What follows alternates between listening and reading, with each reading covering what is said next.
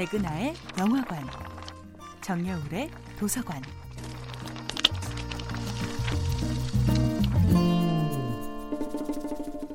안녕하세요. 여러분들과 쉽고 재미있는 영화 이야기를 나누고 있는 배우 연구소 소장 백은하입니다. 이번 주에 만나보고 있는 영화는 오기가미 나오코 감독, 고바야시 사토미 주연의 2007년도 영화 카모메 식당입니다. 핀란드 헬싱키에서 일본 가정식을 파는 카모메 식당.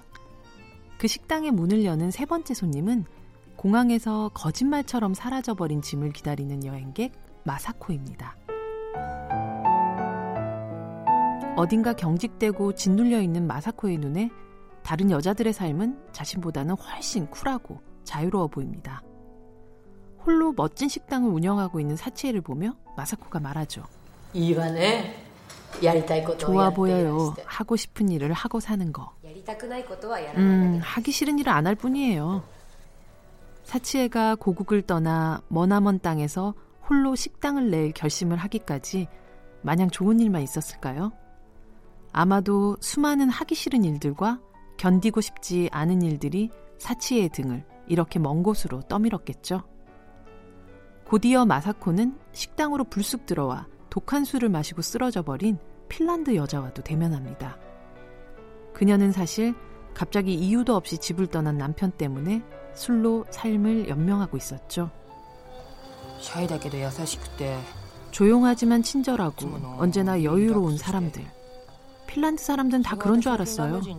근데 그게 아니네요. 슬픈 사람들은 어느 나라에도 존재하는 군요.